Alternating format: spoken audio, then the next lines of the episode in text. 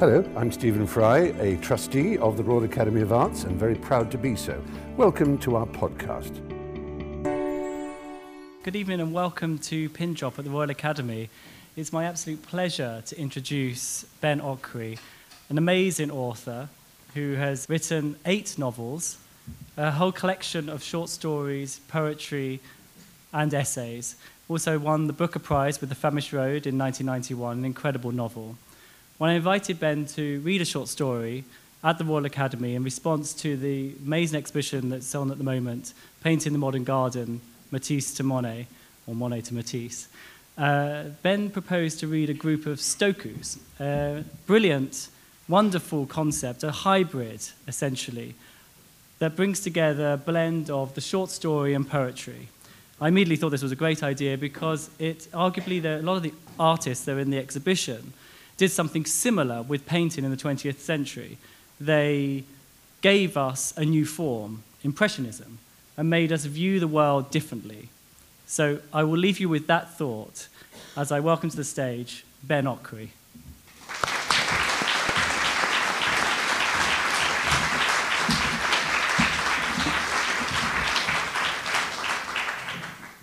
Thank you very much. It's a real pleasure to be here. It might sound strange to you, but I am reading at a pin drop event at the Royal Academy. I'm supposed to say that. There's a wonderful relationship between the short story and painting, and between the short story and poetry. Uh, we're going to try and make these connections indirectly today. As Simon very kindly told you, I'll be reading to you from a, a, form that I invented with great difficulty over a period of five years called the stoku, which is a marriage of the haiku and the short story. The idea was very simple, um, but very difficult to execute, which was to find the smallest possible unit of storytelling in the short story form. And the only way I could do that was to find the smallest possible unit of poetry that I knew of, which is the haiku. And I use the discipline of the haiku, not its 17 syllables, but the three other conditions of its, of its existence as a structural device to compress and shape the stoku form. Um, they're very curious things. Sometimes they seem obscure to people. Um, it's the very nature of compression.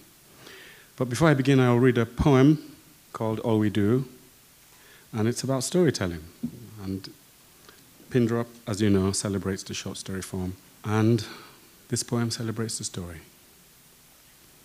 All we do, gazing at the shape of a hill, the gray horizon, a woman reading a book, a landscape shaped by history. All we do is story. Our public acts are dreams. Our private acts are dramas. Submerged rivers are our thoughts. Misted streams, our hopes. Like the spider, we turn all things into ourselves. We bend the light of time into fables. Beyond our mind, reality moves, unknowable like the darkness before creation. We carve from the unknown a world. Without story, our identities starve. We live in and out of time simultaneously. Living belongs to story. Being belongs to mystery. Beyond form, our souls breathe. We yield time our story making sense. In this portion of eternity, awake and in dreams, we live myths. It's what makes us immense. Thank you.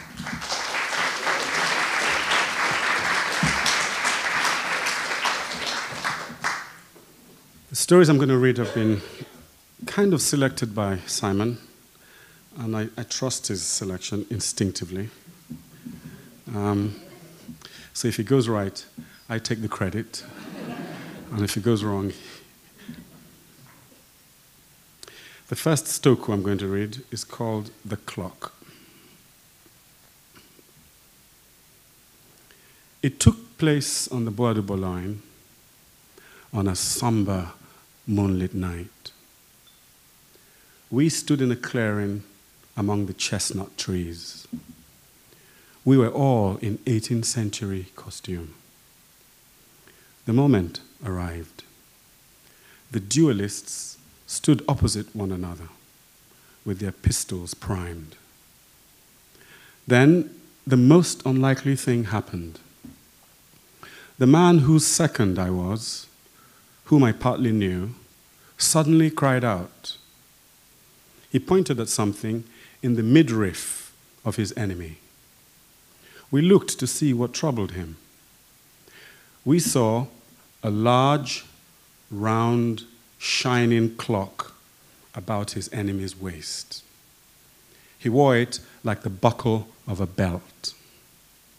The numbers were black against the luminous dial.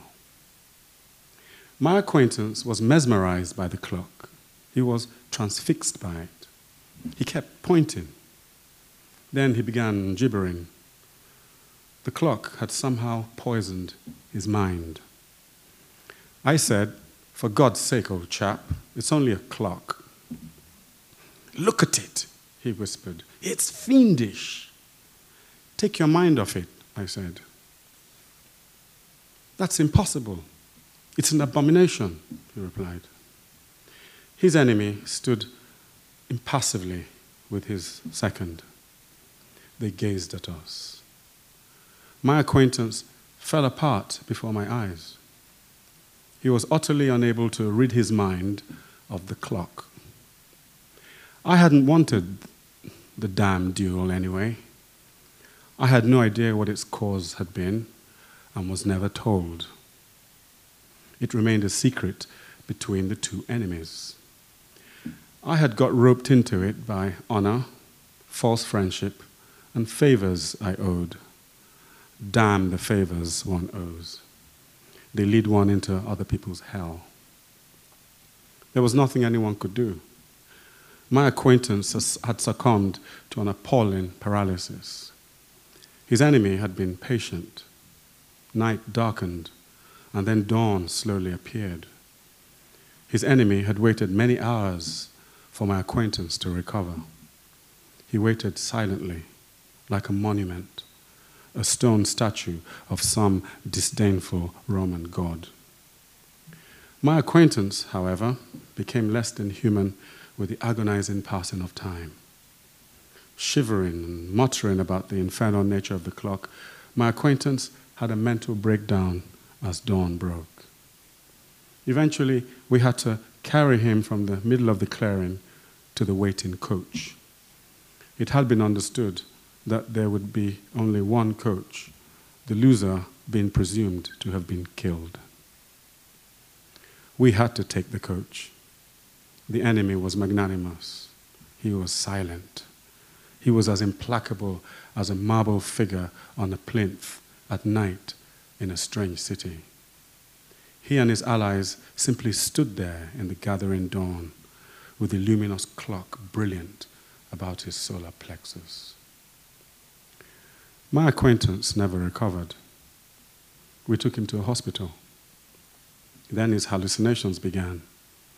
Then his madness. I visited him often. Whenever he saw me, he asked about the clock. I was evasive in my answers. Then I stopped going to see him. He was infecting me with his instability. It doesn't take much, does it, to unhinge a man, especially if, in a clearing at night, under a moonlit sky, a mind, a mind can't unfix itself from a symbol. Now, I go through life not fixing my mind on anything or anyone. There is a sort of freedom in this.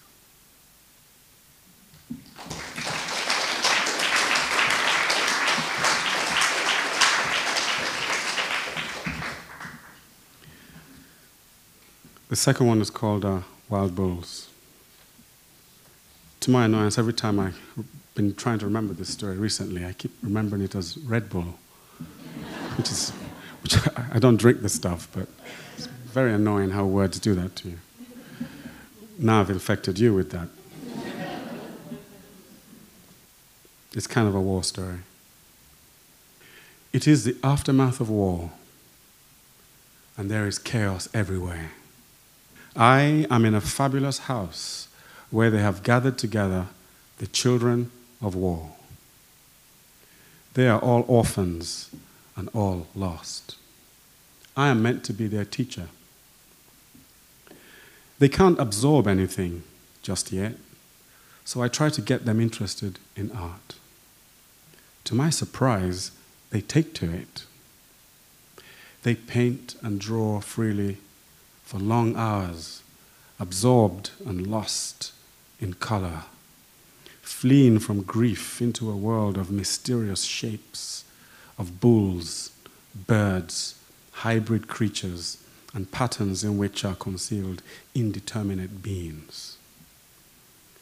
I also try to get them to do other subjects like maths, history, geography, but about these they are desultory. For them, art is the thing. After some time, folks come visiting, acquaintances from various universities. They take an interest in what the children of war had been doing. They find little to remark upon in the general subjects. Then I show their art. The visitors are bowled over, thunderstruck. They are astounded at the paintings in rich ochre, in reds and yellows, of enormous wild bulls.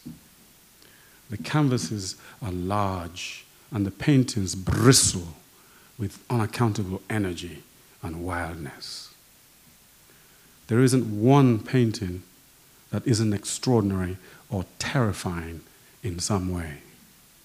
It is like beholding on the walls of obscure caves works of bold, mature colorists, of the stature of the post impressionists, or even the masters of expressionism.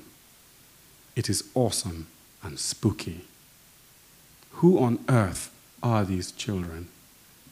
Has grief unhinged them into genius? Later on, we're at a large round table. It is the end of dinner. Most of us are writers. One of the writers, a woman and celebrated, proposes that we each sing thank you in as many different languages as possible. I begin by doing so in the language of a favorite aria, with all its elaborated modulations required. The others sing in German, Japanese, Russian, Swahili. There is good cheer amongst us, but it is a moment in an oasis, a brief respite from all the suffering around in the aftermath of war. Outside, children search for their mothers in bombed houses and cratered tower blocks. At night, in the darkened city, children sleep on the rubble of their bombed out homes, waiting for their parents to return from the dead.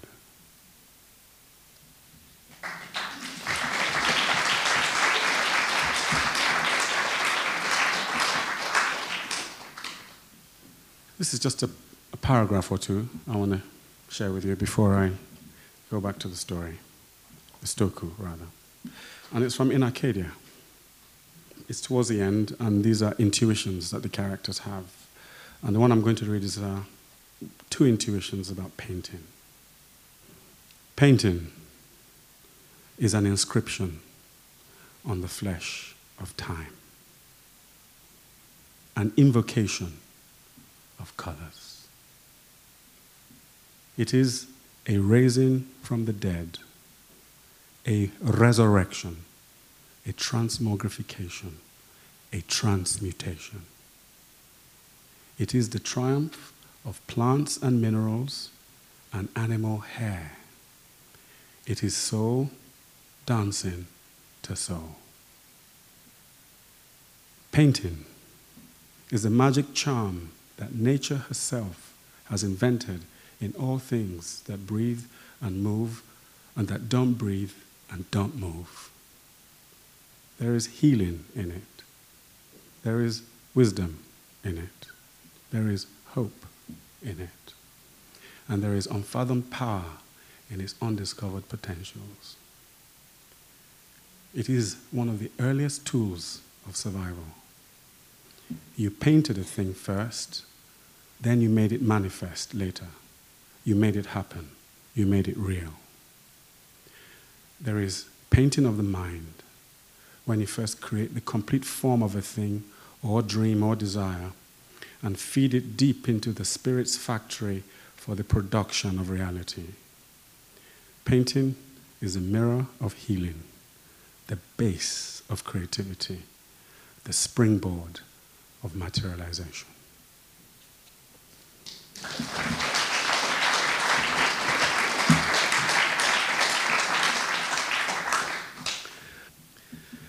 This last talk I'm going to read is called The Secret Castle, and it's um, maybe one of my favorites in the book. The bus drove past telegraph poles in meadows of blue. In the bus, on that beautiful Italian day, there were boys returning from school and working men. The bus came to a stop. A woman with several men came on. She was a young woman who carried herself gracefully. One of the boys helped her into the bus and gave up his window seat to her. She had an exquisite complexion, clear eyes, and uncanny composure. The boy, called Reggio, made friendly conversation with the young woman. The man she was with regarded Reggio with suspicion. He was just a boy coming home from school, and he meant nothing by it. He was drawn by the mystery of the young woman who sat impassively, staring straight ahead, as if she were dead or going to die. Her face, or rather her eyes, lit up only when the boy spoke to her and asked her questions to which answers were not necessary. The questions were not necessary either, but life would be duller if he hadn't asked them.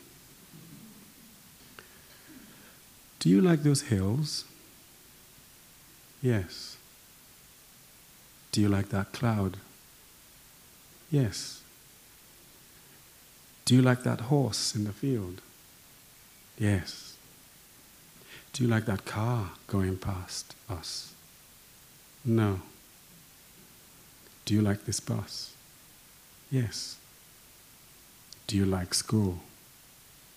She paused. Her face clouded a little. Then she gave a tiny smile, like a snowdrop, and said, Yes. The boy was silent for a while. He was not thinking of any new questions, but just turning over in his mind the clarity of her answers.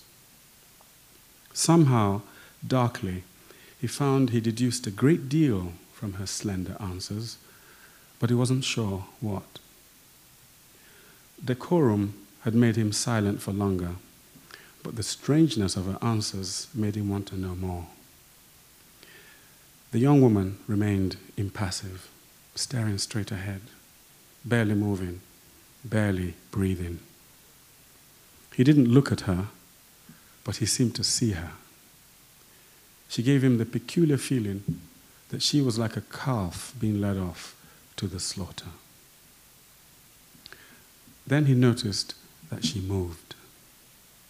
It was a movement so odd, full of such contained intensity, that it seemed to demand him to speak some more. Do you like fields? Yes. Do you like rivers? Yes. Do you like roads? No. He paused. He wasn't expecting that answer at all. He couldn't see anything wrong with roads. He quite liked roads. But now that he looked at roads through her spirit, he wasn't so sure. Maybe there was something unnatural about them after all. He wandered off and thought. Then, after a while, she made the same odd movement. Do you like houses? Yes. Do you like moonlight? Yes. Do you like mirrors? No. This arrested him. For the first time, he turned and gave her a quick look. He thought it strange that someone so beautiful should not like mirrors. He pondered this a long time. And time became elastic as he pondered. He lost himself in thought and he lost himself in space. He was no longer in the bus, but in a magical world, a world that made him smile. He was within happiness itself, within its secret castle. When he came to, he found that the bus had stopped. It was at the end of the journey. They all filed down. The men she was with regarded him darkly. When they had all got down on the dusty road, one of the men turned to him and asked what he meant by talking to the young woman. Nothing, he said. Then he apologized. The man grew angry at the apology. It seemed to confirm guilt. He got steamed up. He talked in a loud voice. He addressed the other men and appealed to their common roots. The men crowded the boy. They were all shouting. Then a tall, gangly man among them, a bit of a fool, set up his fists like a boxer in a comic movie. He began to jump around the boy. The men egged him on. The boy was perplexed. He had no idea how things had come to this point. While the shadow boxing went on around him, he caught a glimpse of the young woman. She was hidden behind the man. Confused, he felt a punch whistle past his face. Swiftly, he set up his fist too. Before he knew it, he was grappled to the ground, his feet kicking the air. A heavy weight and smelly work clothes pressed down on him. Bad breath fanned his face. Bristles stabbed his cheek. There were voices all around, hollering. Then suddenly, he found himself standing up. His father, who was a bus driver, was beside him, shouting, waving his arms, defending his son. My son meant nothing by it. What does he know? Harmless questions. A polite young man gave up his seat, meant nothing by it. So you say, one of the men cried. He is old enough to do enough damage. They start earlier and earlier these days. The voices flew back and forth. The boy stood there, a boy among men. The other schoolboys were a short way off, staring, whispering among themselves. Then Reggio's father found a solution. I will solve this problem, he said. I will solve it now. How? They asked. Get back on the bus. Everybody, get back on the bus. After much discussion, in which nothing was really concluded, just voices flying out of mouths, they all trooped back on the bus. Then Reggio's father got into the driver's seat, started the vehicle, and they soon set off. The young woman sat in the same place as she did before, near the window. Next to her was the man who shouted the loudest. He had a big jowled face and severe eyes. He was squinting. He was a hard working man, working his jaw. He looked like the word honor in ragged clothes. He stared straight ahead. The young woman looked sideways out of the window. They did not speak. There was now a strange silence in the bus. Reggio was at the front, near his father. The bus chugged across a bridge, past an orchard, an isolated villa, vineyards, a crumbling castle, and a field with a white horse staring at the sky. The bus drove past telegraph poles in meadows of blue. Then the voices began again. Where is he taking us? Yes, where is he going? They went on like that till they found themselves approaching a familiar place. The bus came to a halt. They were at the precise bus stop where the young woman and the men had got on the bus in the first place. Reggio's father swung open the door. This is where you got on, he said to the men. This is where you get off. There was a stunned silence. No one moved. Then the young woman stood up. The man next to her was obliged to stand up too. She made her way down the aisle, and when she got to the bus driver, she stopped. Reggio did not look up at her. His father said, Everything should be simple. The young woman smiled. And when she smiled, something beautiful shone from her, like the purity of that limpid sky. Then, with a barely perceptible movement, she passed something into the boy's hand. Yes, she said, and gracefully got down from the bus. The other men trooped after her morosely. They said nothing. They were working men, just trying to uphold their honor. The last to get down was the gangly fool who had wrestled young Reggio to the ground. He too was silent. But when the bus started to move, he set up his fists again, as if challenging the departing bus to a fight. Only then, as they departed, did Reggio look out of the window. Then, to his father, he said, But I meant nothing by it, Papa, only harmless questions. I know, my son, the driver said, but they're the ones that can cause trouble. Reggio silently stared at the young woman as she grew smaller and smaller in the distance. When he could no longer see her, he opened his hand and beheld her presence forever in a flower. Thank you.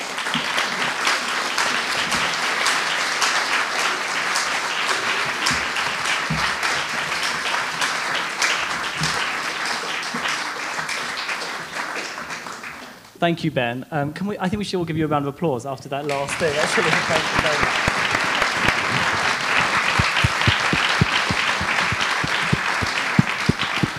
It's a, definitely a first for us at Pindrop to have not just one complete story, but sort of you know a number of great stories that come together, almost making like an like an album of these uh, this collection. It was really wonderful to see the different narratives, but all kind of coming together with some sort of connected theme. I suppose we can come to that. Um, but it was just a really, and also the Stoku, seeing the comparison between poetry and the short story form, follow poetry following Stoku. It really, it kind of made that solidify in my mind at least, which I know you're going to talk a little bit more about. But none of you are here really to hear me speak. Um, you're all here to hear Ben speak, and you probably have many, many questions. But I'll just kick off with one. This whole construct of the Stoku is is unique to you, I believe. Um, it's something you've been working on for a number of years, and something I find particularly interesting in that you are compressing something into you know, something which could have a lot of um, breadth and be quite unstructured, a short story. It can be any sort of length, it can have any sort of form, really. Um, but you're kind of putting it within the constraints of a poem. And I find that very interesting because it delivers a particular kind of structure to a story. So it's a very long question, and I'm going to hand over to Ben to try and deconstruct it. well, um, those of you who know me by the famished road might be quite a bit surprised to hear me eulogizing the, the short form. But um, actually, this is the structure of my writing life. I began with poetry, then a brief um, segue into journalism, um, and then the short story, and then the novel, um, and then back to poetry, and the short story, and the novel, and it goes on like that. So poetry in- inevitably leads to the short story, and the short story to the novel. But these are very distinct um, moods. Um, but for me, the, I've, I've said this often, the prose form is nourished by the short story. Um, it's the compression of the short story that actually revitalizes language. Language gets loose and saggy the more it's used in long forms, the novel. The novel does not revitalize language, it's the short story and poetry, compressed forms, forms in which you, are, you have no choice but to let one word do the work of several. Um, that's what makes language live again. And, and, and for me, I always come back to the short story. And on one of those um, um, occasions, I was just asking myself, actually, where does the short story begin? Can you have a one line short story? There's a very famous one. Does anyone know this famous one line short story? It's the shortest story ever written. I've had, I've had arguments about it with friends, um, duels at dawn in the Bois de Boulogne. Um, do you want me to tell you this one line story? Yeah, it's better than Hemingway's. I don't, I'm not, I, don't believe, I don't believe Hemingway's one line story is as good as this one. And it goes something like this When he woke up, the dinosaur was still there. Not bad, huh? Not bad.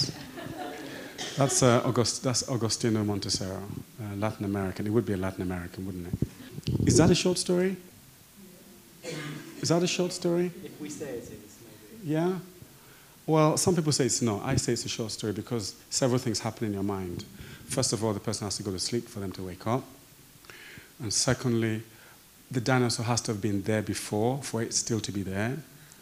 Um, so it builds, it builds this complex world from what isn't there and what is there. It goes back and forth, and you create this. There's a story. You create the story of this person who there was a dinosaur there, and then he fell asleep, and it was still there when he woke up. Is he in the Ancient History Museum? Is he? Is it 10, 10 BC? You know, you know what I mean? It, it, it brings brings many things to mind. But I was interested in this point of compression, and I. I I think most of, most of us always need something to help us structure. Um, and I, the haiku was a very helpful structuring point. And I chose these three conditions and added a fourth one. And I'll tell you two of those three conditions. One is the weather. Um, for some reason, the, the, haiku, this fiendish Japanese mind, just included this, this condition of the weather um, in, in, in, the haiku. And by the weather, they meant environment, um, the the con prevailing conditions in any form that that, that takes.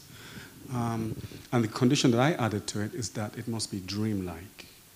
So in all the stokus I write, there has to, there's, a, scent, there's a core that is dreamlike. It, it, it, you, you, don't quite know what it's doing there.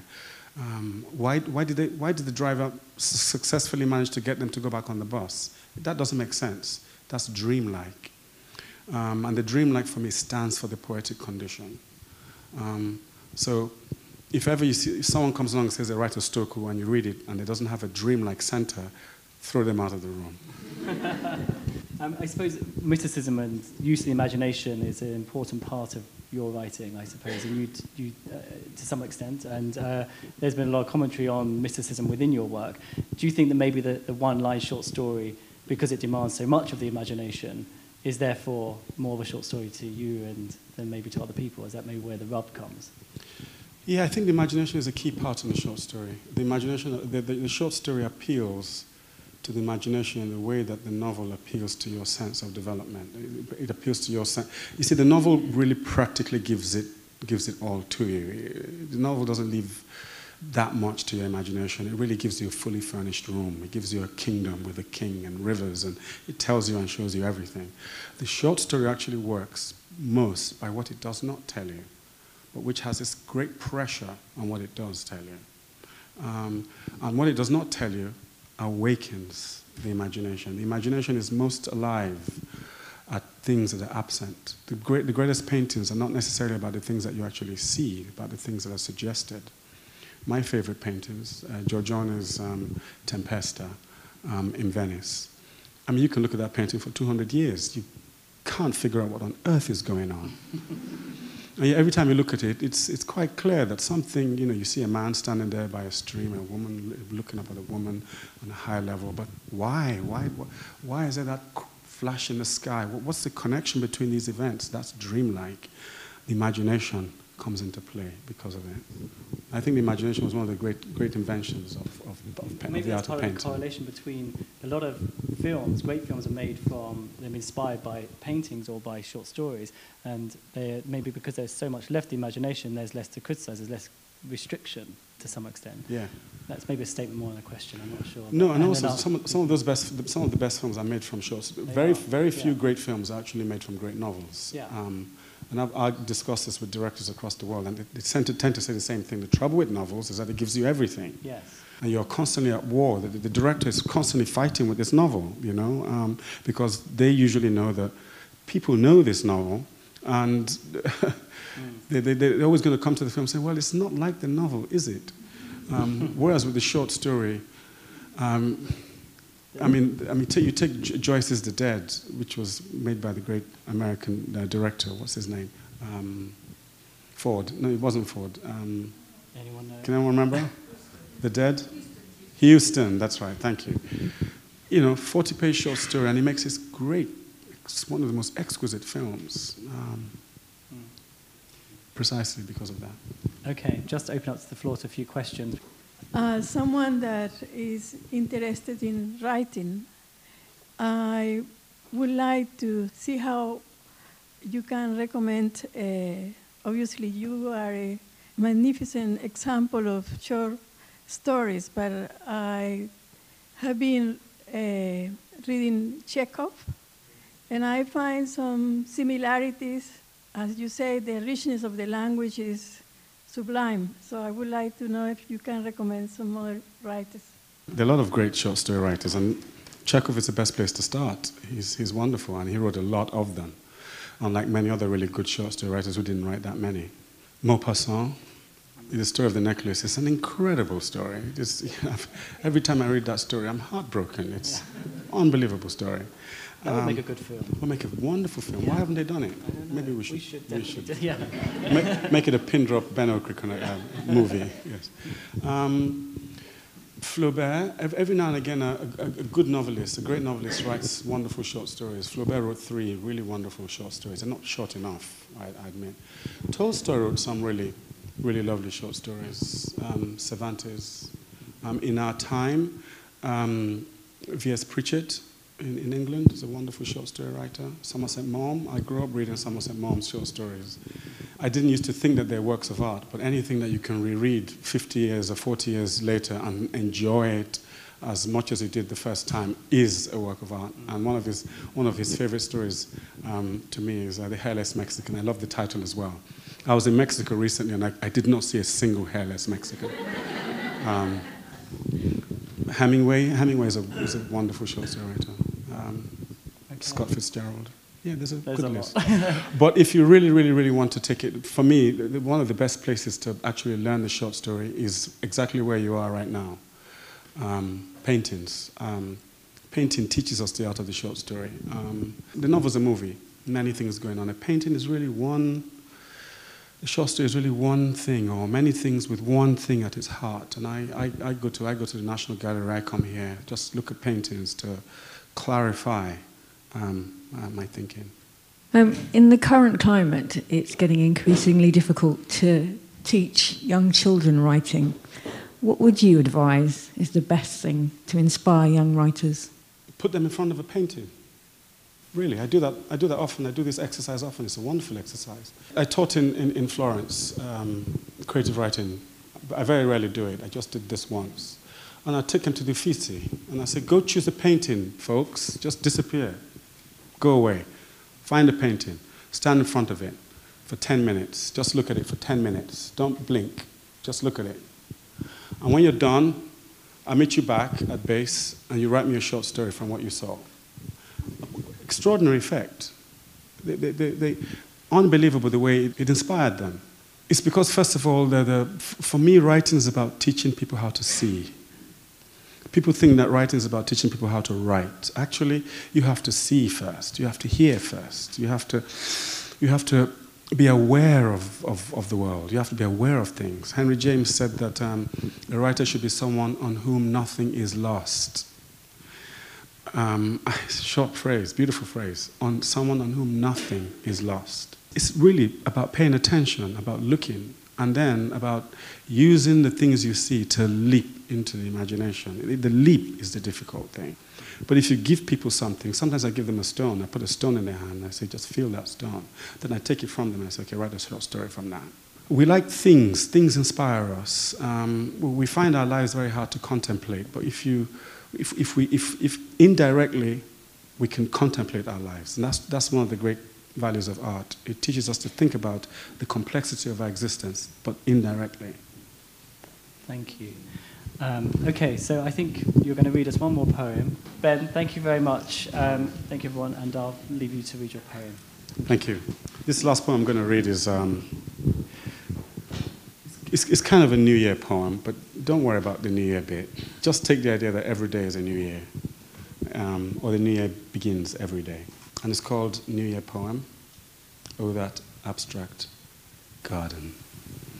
Oh, that abstract garden of being tells me to be brave and clear in the fire of living and in the journey through the year.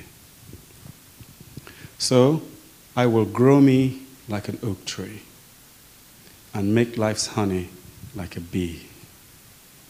Each day I will walk an interesting mile, and with the sun I'll share a smile.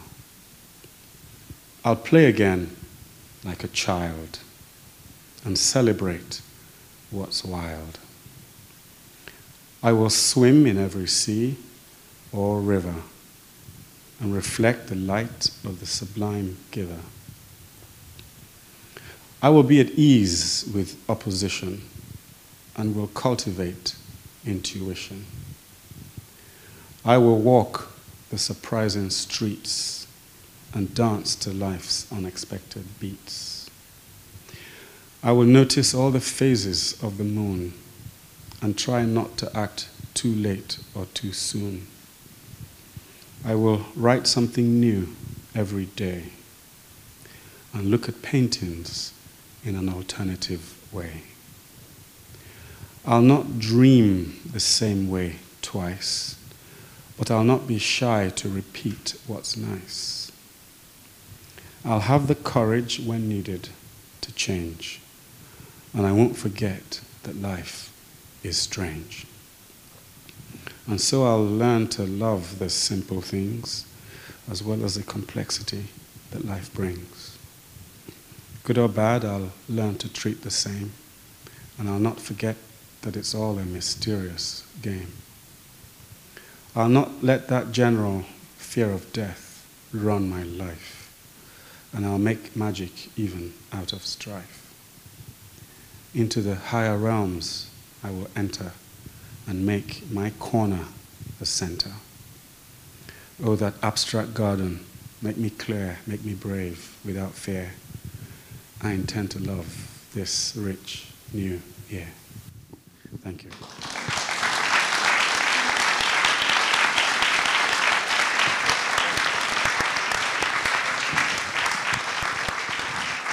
Thank you. Thank you.